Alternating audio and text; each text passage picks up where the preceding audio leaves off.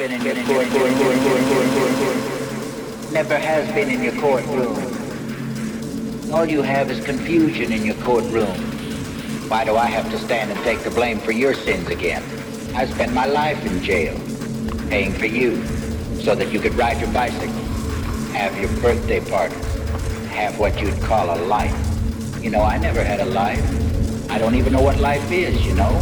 I go to the desert. I'm not even allowed to live in your desert. I'm no good for anything except to be used. As your scapegoat. I'm used every day of my life. I've been used.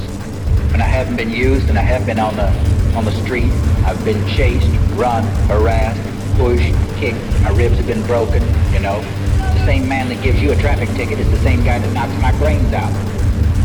The truth has been in your reservation, building your railroads, emptying your garbage, the truth is in your ghettos, your jails, your young love, not in your courts or your Congress where the old sit judgment on the young. What the hell do the old know about the young? Put a picture of old George on the dollar and tell you that he's your father, worship him. Look at the madness that goes on. You can't prove anything that happened yesterday. Now is the only thing that's real. You can try to prove that Columbus sailed on an ocean, but it's not the same ocean. It's a different ocean. It's a different world.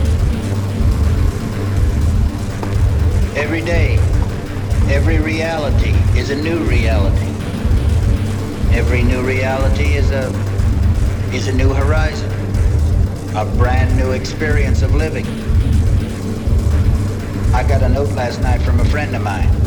He writes in this note that he's afraid of what he might have to do in order to save his reality, as I saved mine. You can't prove anything. There's nothing to prove. Every man judges himself. He knows what he is. You know what you are as I know what I am. We all know what we are. Nobody can stand in judgment. They can play like they're standing in judgment.